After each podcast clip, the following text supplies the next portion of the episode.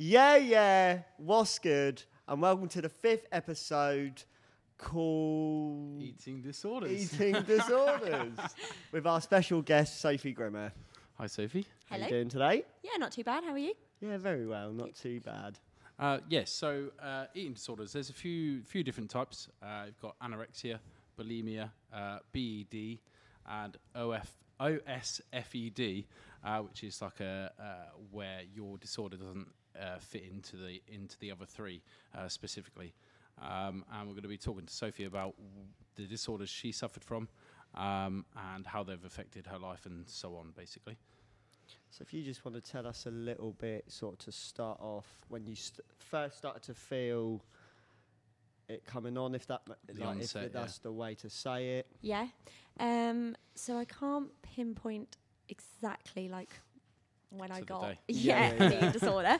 Um, but it was around my GCSEs. Um, I think one of the reasons probably I got it is because, as you both know, I'm a little bit of a perfectionist and I Mhm. have s- a slightly controlling nature. I like to control every aspect of my life. Um, and I think doing exams and just the pressure, Teenage GC pressure. yeah, pretty Mm. much, it kind of got to me. Um, I think to start with, I used food as a little bit of a punishment. Yeah. So, like, if I'd done badly in an exam or, like, I don't know, I just not had a good Yeah. day, I'd be like, right, I'm not having chocolate or I'm not having crisps. And then I think it just kind of led on from there. And then, you know, I'd then be like, it kind of went from a punishment to like an achievement. Mm-hmm. So if I hadn't eaten breakfast, let's say, it was like, oh, okay, well, you might have a good day now. Yeah. Or if I'd had a really bad day and then, like, I'd had a really bad day, but I hadn't eaten lunch or breakfast, Yeah. then it'd be like, okay, well, I've had a really bad day. My exam didn't go very well, but I haven't eaten. You haven't eaten Yeah, said meals. yeah. So I think that's kind of where it started. Um, and yeah, so I think I must have been about 14, 15 when it first started. Because as we sort of spoken about my past a little bit, Mhm. and obviously, I've, as I didn't say before, if you haven't noticed, obviously me and Sophie are siblings, but obviously because there was no control, sort of what was going on with me, Yeah. and because you had no control over that to start off with the bullying and then obviously the drug addiction. hmm w- like we've spoken about this like in the past about it, but you always said because you had no control over me, you had to have control over something. Yeah, yeah, I'd agree with that. And I think in some ways as well, with everything that was going on with you, you I was like the good child. Mm. Like I was the one that was doing her exams and I was getting on with things and like they didn't have to worry about me. Perfect little princess. Yeah, well, you know me. Um, but I think that's probably why the eating disorder went under the radar quite a lot because nobody really. I don't mean they weren't checking up on me or anything Mm. because you know mum and dad were great as we were growing up, but yeah, nobody. It was just like, oh well, Sophie's just, you know, Maybe you didn't see it as a bad thing. Yeah. So therefore, yeah. yeah, and it just wasn't. I don't know, and I think it got to a point. I guess maybe when you were starting to get better, Mm. um, that people did start to notice. I remember we went to a family party, and one of our aunts was like, said to mum, she was like, "Do you think Sophie looks quite thin?" And then I think mum was like, "Oh, actually, yeah, she does." And um, and I think then when people started to notice was then when I would start to eat, but I'd make myself sick Mm. because it was easier. Mm. Um, because then, you know, I could say to everyone, oh, you know, look, I am eating, it's fine, it's not a problem. But then I would go off and I'd make myself sick. Is and that a I'd, switch from anorexia to bulimia then? Yes. Yeah. Okay, Yeah. Cool. yeah, I mean, I was still, if I wasn't around, I guess around that time, I had friends like Vicky and Laura who were amazing Mm. and who at the time I probably hated quite a lot because Mm. they were the ones that were going, you know, you need to eat something, you need to look after yeah, yourself, yeah. that sort of thing. But I had other friends who were like, "Oh, you look amazing! Like you, Mm. you're fine. Like let's go for a run. Let's do this. Let's do that." Um, and so with those friends, I didn't need to pretend. So I just Yeah. wouldn't eat with them because they didn't see a problem with it. But with my real friends Yeah. and family, I would eat so that they thought I was eating, and then I would make myself sick. Because there was quite a clever thing that you used to do with food, where so y- Sophie would start off a meal, and she'd sort of be chatting away and throwing her food about, right? So, but never actually putting anything in her mouth, Right, but okay. cutting it up and then hiding it under s- a bigger part of the food. Right. Okay. I see. And then so as it so you never really noticed that she wasn't actually eating mm. anything. So the techniques she was using, which sort of is a little bit amazing to think that you have to She went through so much effort. yeah, to just not eat at all. It was a lot of thought, and it was it was exhausting, Lot of like having to calculation. keep that. Yeah, and I think the thing is, at the time, I was like, I haven't. Everyone would be like, oh, you've got, you know, there's you've got a problem, like you need to be eating. But I thought I was completely in control. Mm. I thought that was the one part of my life that I was actually controlling, and if I want to eat, I could eat at any time. Mm. That was genuinely what was good. And even I think, even when I was making myself sick, I was like, oh well, you know. I'm just doing this because I'm not hungry or Self because validation. yeah, mm. yeah. Rather than being like, I actually can't stop this on my own. Um, but I think it was, and it was a lot of lying and a lot of mm. like, you know, I'd say to my mum, "Oh, I'm eating out with my friends," and then I go out with my friends and I'd be like, "Oh, I've eaten at home," and Yeah. it was a lot White- of white lying to a lot lies. of people. Yeah. Yeah, mm. yeah, but sort of lies to cover your tracks. yeah, definitely, yeah. But also with, as we've spoken before, you had a partner who, I think, influenced you a little bit more to be skinnier because he he was quite manipulative and he Mhm. used to say that he preferred his girls skinnier. Yeah, so I think I was about 18, 19 when we got together. So I was already kind of making myself sick and stuff by that So point. about four years into the illness. Then. yeah. Um, and I think, yeah, he kind of, he used to say he liked the um, drug addict look. So very, very thin, very gaunt. He loved like, me. Yeah. I yeah, say, he did, yeah. but yeah, and um, so anytime, you know, I would kind of, even if I was like getting to a point where I was like, oh, I'm so, because I would get to points where you'd literally be, it was disgusting. Like you were sweating, I was, you know, my hair was falling out. It was absolute disgusting. And so I'd be like, right, I really, really need something. I need a burger. I need anything. And then I might go to have like a bit of food, and then he kind of look at me like, oh, are you going to eat that? Because you mm. might put weight on. Oh, and God. so Wow. yeah, I think being with someone like that as well, we were together for like two years, and so that I was never going to get better in that environment either, because I just couldn't. And I think it probably was around the time when I started to get better that actually we split up because I think I realised I just deserved better. yeah, hundred percent. And w- with it sort of now, obviously you don't have a. Do you still have a control on food now? Um, yeah, I mean, it it definitely isn't as bad as it was.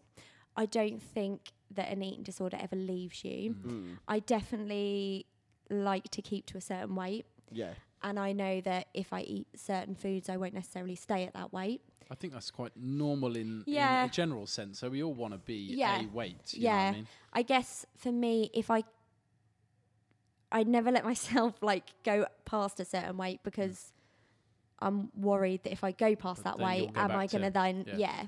yeah. Um, But you never let yourself do either. You'll never let yourself go. no, I don't let myself go under Or- either. Yeah. Yeah. yeah, I guess it is always there, um, but I don't think I think I control food as much as anybody does. Mm. Like with you know, I'm well, on if you go to the gym, you have to follow a gym plan. Yes, that's, Yeah, yeah, that's yeah. controlling your food. Yeah. And, you know, if you snack out, then you're going to be angry at yourself because you haven't lost the weight you want to lose. So Yeah. we all have to. We all have to have some form of Yeah. control. Otherwise, we'd all get really fat. You know, Yeah. I think that's natural. Yeah, yeah. So I think in that sense, yeah, there's a little bit of that, but nothing that you know at the moment is a concern. And then sort of leaning on from that is sort of talking about your obsessive compulsive disorder, hmm where you have to obviously living together. Me and Sophie are very two different people. Sophie has to because of her obsessive compulsive thoughts. she has to she has to plan everything by the book. Yep. Where for me, I Don't Wing plan don't do that whatsoever. But like, so there was a situation for New Year's Eve where Sophie had planned a taxi, and she was like, "Right, everyone." Like uh, four weeks in advance. Yes, Yeah, and then It's like New in her, Year's in her head, she has Sophie has to repeat things, where she's like, right, we're getting here at this time. She has to tell people out loud. So comes to New Year's Eve daytime. She's like, so everyone's get, getting in a taxi, and I went, oh yeah, but there's someone else coming. So, I've added a person. so I've added a person, but I'm just gonna get my own way there. And Sophie was like, well, what do you mean you're gonna get your own way there? And in her mind, suddenly, the, for me, that The didn't matter plan had because I could either just walk or call you Yeah. or just get myself Hmm. there somehow. But for Sophie, it was like her whole world had just fallen apart at that point. Yeah, because you'd taken one person out and just added another person. Yeah, yeah, because yeah. It wasn't you. And that's not what I planned for. no, Yeah. exactly. That was not, what not in your idea. Yeah. but for but for you, it's for me because I don't think about it. yeah. like even f- when it affects other people and like like we say with mental health issues you obviously should think about the person more mm. but but like and I do it all the time and sometimes I think about my actions before I do something but that I was just like why are you getting so uptight about this mm. for Yeah, we had a. Because it made perfect sense to you, but not to her. So because she was like because even though I knew I'd be able to get there for Sophie it was like well no you were coming in this taxi with us Yeah. so Yeah, it wasn't. Yeah, because it wasn't really about. I didn't. I mean, I did care that you got there. I don't mean that. didn't care, she didn't. No, she didn't care. I did care that you got there, but it was more about the fact that that was the plan. That Mm. was what we were doing, Don't change it. and I can't. It. Yeah. It. It's like my brain can't then focus on the fact that actually there's been a change in the plan, And that's and fine. how do I deal with that Mm. sort of thing. because you, your whole sort of your whole life has to have routine Yeah. Yeah. So like uh, even sort of going down to the smallest thing about your nails. Yeah. On a I knew- Monday and a Thursday. Monday and Thursday. Yes, got it right. Fantastic. Spend too much time around your house. Yeah. but you yeah, but for you you always have to sort of have it as a like I think yeah, most people think that doing your nails is a fun thing, Hmm. and for me it's not. No. It's like it's a routine. So I have to. I have my weekday nails and I have my weekend nails, and they're all in an order, and you can't break the Mm, order. yeah. And yeah, the weekday ones are done on a Monday, and the weekend ones are done on a Thursday. Hmm. And there's no. Br- I would rather if someone was like, "Should we go out on a Thursday night?" yeah. and my nails went done, I would skip that Not night out. out, yeah. and do my nails because it's the routine. Is there anything in so with some people who have obsessive compulsive disorder, if they don't do something in their mind, they're like, well, if I don't do this, then my family's going to die or something horrific's going to Mm. happen to me. For you, is is it a similar thing where you're like, if I don't do this, something horrific is going to happen? I guess in a sense, I It just doesn't think even have to be like your family Yeah. dying or anything like that. I think my thing. So like going back to my nails, Mm. if they weren't done, that is all I will think about for the next day, and until they are done, pretty much. Yeah. But even then, when they are done, I've skipped that routine. You've come out of the routine. yeah, so it's almost like it just I can't cope, and I get twitchy, and I get like, and then that's kind Irritable. of when the control s- Mm. starts to become Mm. an issue again. Um, so yeah, it's not necessarily something bad like someone dying or something like Just that. Just don't want to rock But the boat too much. Yeah, Mm. yeah, but in your mind, it's just going to keep Yeah. looping and looping yeah, and yeah, looping. yeah. That's um. So also, we'd like so after you um realised you had a disorder and everything like that, you Mhm. then wanted to sort of obviously get help for it. Yeah. What? So you used a technique called CBT. Yeah. Could you just explain what that is? So it's cognitive behavioural therapy, um, and it- it's about changing the way you think about certain things. Mm. Um, so it's about changing your behaviour, changing your thought pattern. Um, so for me, really, my eating disorder, like with lots of other people's, wasn't actually anything to do with the food. Mine was a control thing coming from my OCD. Um, so it was kind of looking at sorting that side of things out first, which I know after discussing the nails and stuff doesn't sound like it's sorted, Mm. but from what It's I came from, Healthier from than it is. yeah, I mean, you know, I was having to, I couldn't get on buses because I couldn't talk to the bus driver, yeah, um, because I'd have to do the routine of what I'd have to say about 50 times. I had to check doors like hundreds of times. Mm. So it was kind of getting that sort of thing sorted as well. Um, I think because I some because I have like uh, having to do that routine of like thoughts and stuff as well. One of the things that the therapist got me to do was um, would it stand up in court? So it's like, oh, I can't get on a bus. Okay, well, why not? Mm. What you're in court? What is your reason for not getting a bus? Well, uh, I might get on. I might say the wrong thing. Okay, well, what's that gonna? It's all about like changing that way of things. Yeah, yeah, yeah. Um, and yeah, so I had to do that with yeah. So I had a brilliant therapist, um, and I think without her, I probably wouldn't necessarily be here now because I think by the time I saw her, I was about five and a half stone, and even at that point, I when I went to see her, I only really went to see her because mum and dad were like, Wanted you to. yeah, we need you to see Mm. someone. But even at that point, I was like, I don't have a problem. Don't really understand why I've got to see her. Mm. And it was only when I was with her that I was like, I do have a problem, Mm. and I can see now that I do need help.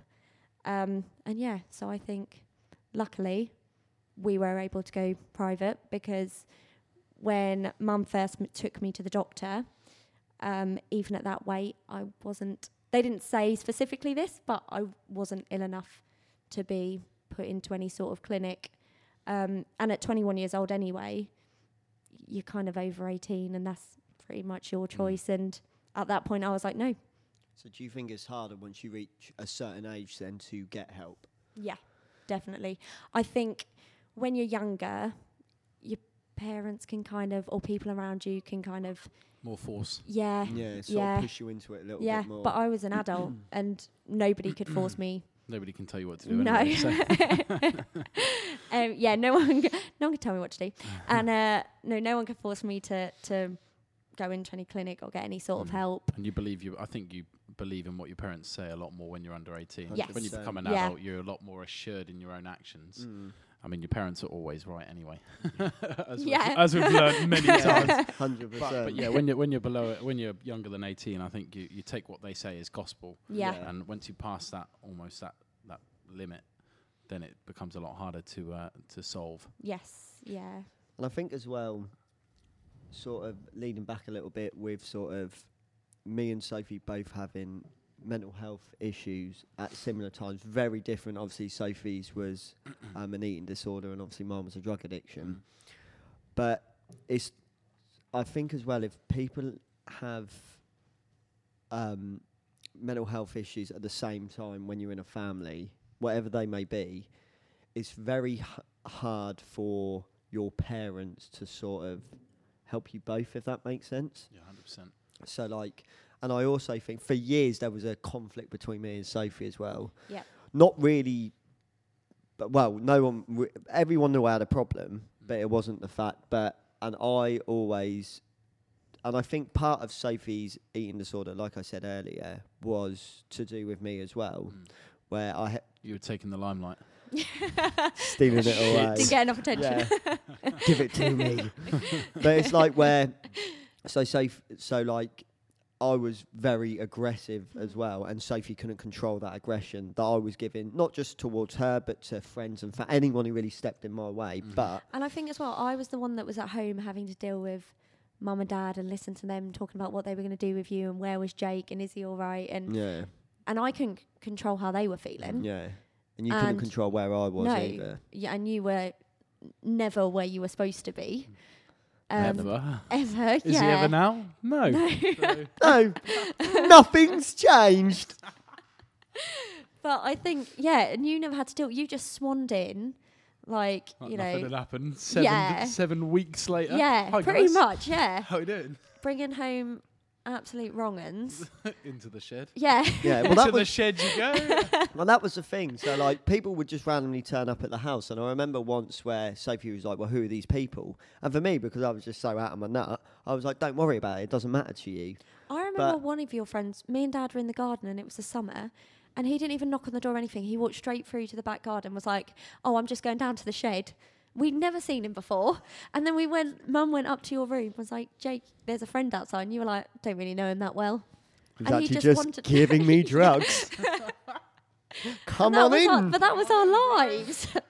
And that was it for years, though. but I think part of the, like I said, sort of part of the thing is that sort of the control was so out of control that I think I'm not saying obviously that my drug problem was Sophie's like I'm the reason, no. but Definitely fed into it. but Yeah. yeah, mm. like like with anything, like and a catalyst. yeah. and it was sort of similar times where me, Sophie had already started to get help when I'd suddenly like quit drugs and had my serious mental breakdown. But it was sort of similar times where we were both starting to get better. But it's only been very recently that me and Sophie can really like I f- I think with it as well you have to sort of especially when you both have mental health issues you have to sort of play it by ear with each other and Mm. especially if you've struggled with each other in the past 'Cause me and Sophie hated each other for years yeah. Sophie hated me because of what I was doing and who I was, and I hate Sophie because she wouldn't let me be who I was, Mm. and like it was sort of like she had to control my life Mm. essentially. But now I realise obviously it wasn't it wasn't that at all, and like She just wanted the best for you. yeah yeah yeah, and it gets better, and like she just wanted that sort of protection, f- f- like to give me protection, Mm. but that I never like took it as a thing. So it's um. But yeah, on the right path now, aren't we now? Yeah, yeah, we're doing all right. Uh, I'm trying to think. Of any, oh. Mm, kicking off. Kicking off. What What about sort of so your sort of social effect on it? So uh, like social media.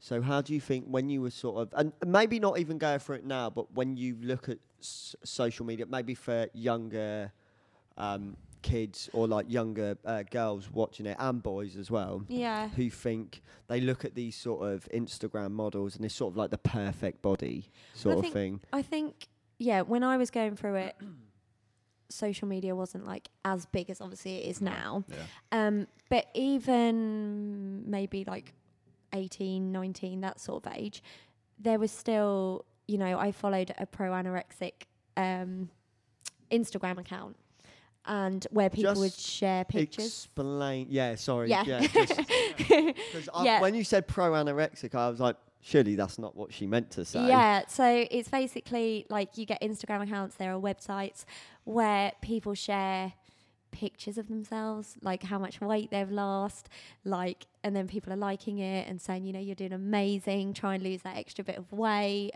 Um, it's really think- harmful. I think that goes back into what you said earlier about you thought it was the right thing yeah. to do, and, Yeah. in that, and in that moment in time, you thought it was great, and Yeah. you, you And didn't see anything wrong with it. No, So and I think platform- following accounts like that made that idea even, Even more. y- yeah. yeah. So it was kind of like, you know, I'm okay because look at all these other people that are doing it. And Okay, yeah. but then it was also like spurring you on, like Mm. I I'm not as thin as this person or I don't look as good as this person. feeds the habit, doesn't it? yeah, definitely. Um, so I think in that sense, they were the sort of things that I was kind of watching and Yeah. looking at then. But um, yeah, I guess now social media is even is even bigger, isn't it? Yeah. And everybody is looking for the unattainable, really, aren't they? And I think that is the issue with it as well. I think. Instagram's a highlight reel of. mm, Yeah. I think it's t- from what I see on social media now. Like obviously, when we were growing up, it was very much sort of the catwalk model where you had to be skinny. But well, we didn't really have social media when we were growing Well, up. no, so, so, it no. was, so it was Yeah. just as you said, it was Yeah, just just- models and yeah, what you saw in the newspapers or on TV. Exactly. Where I think it's more to do with now where you it's not even about being sort of slim, it's about being that real like that defined body like that gym body Mm. look, which is impossible because ninety percent of the photos out there are girls with and boys with or men and women with good bodies, Mhm. but then are filtered to perfection. Mm. Yeah. yeah. So it's never really the truth. It's always behind Distortion. yeah. yeah. So it's always sort of a change, but But yeah, no, that's I I never actually realised that you followed a um, pro anorexic Yeah. page, and it's just Horrible to say, isn't it? Yeah. it's just But then I think there's there's things for that out there for nearly everything. For everything. Mm. because yeah. you know, of course, th- yeah, th- there's probably platforms out there where people have got depression and they're probably comfortable in their p- depression and Yeah. Yeah. things like this. And Well, there's the thing of like even like cyberbullying where people go, well, but do you know what? Because the in- internet is so vast nowadays, and it's just so it's uncontrollable. yeah, Mm. and you can just corrupt s- just so quickly, and obviously, as soon as you attach to something negative, but you see in a positive way, you're sort of trapped really for the sort of whole part of it. But it's no, it's mad. Social media is mad. I think you've just got to be g- the youth growing up have just got to be so careful. Yeah. How, how much they take in, how much time they spend on it. Yeah. Don't get me wrong. and we- how much they believe it as Yeah. well, like what they're actually seeing. Yeah. Like, okay, yeah, all your posts may be amazing, but is that real life, or have you specifically, you know, gone to these Pick places? that one picture yeah, out of 500. Yeah, yeah, Yeah, I think yeah, he's just being realistic about everything. yeah. Um, yeah. Mad. I think we're pretty much done, aren't we? Yeah, well, I think Yeah, we've. uh, anything else to say, Sophie? No. No, I don't think think, we've covered so. quite a Yeah, of no. good Yeah. To be fair. Um, thank you ever so much for coming on and talking about it. It's Alright. uh, Yeah, really good. Thank you very you. much I've, appreciated. I've, I've, l- I've learnt a lot. I have, Good. like, Mm. especially about. I'm st- going to say it again about the pro anorexic side. It's just, su- it's just such a Baffling. shock. Yeah. but um, yeah, Yeah. no, thank you ever so much for It's coming on. Thanks for having me. Uh, and as normal, uh, if you want to find our social media, uh, if you go on the Facebook, which is Chit Chat Mental Health, um, you'll find all the links to all of our platforms on there. Yep. Obviously, uh, if you can subscribe and like us on YouTube, that'd be great. That's Chit Chat Mental Health as well. Please. Pretty please. Uh, Please and do it. then, yeah, next episode, episode six, is called From Depression to Progression with Josh Ty. Uh, and that will be out not next Monday, the Monday after. Uh, yeah, Yeah. I've been Jake Grimmer, I've been Johnny Carr. and we are over and. Out.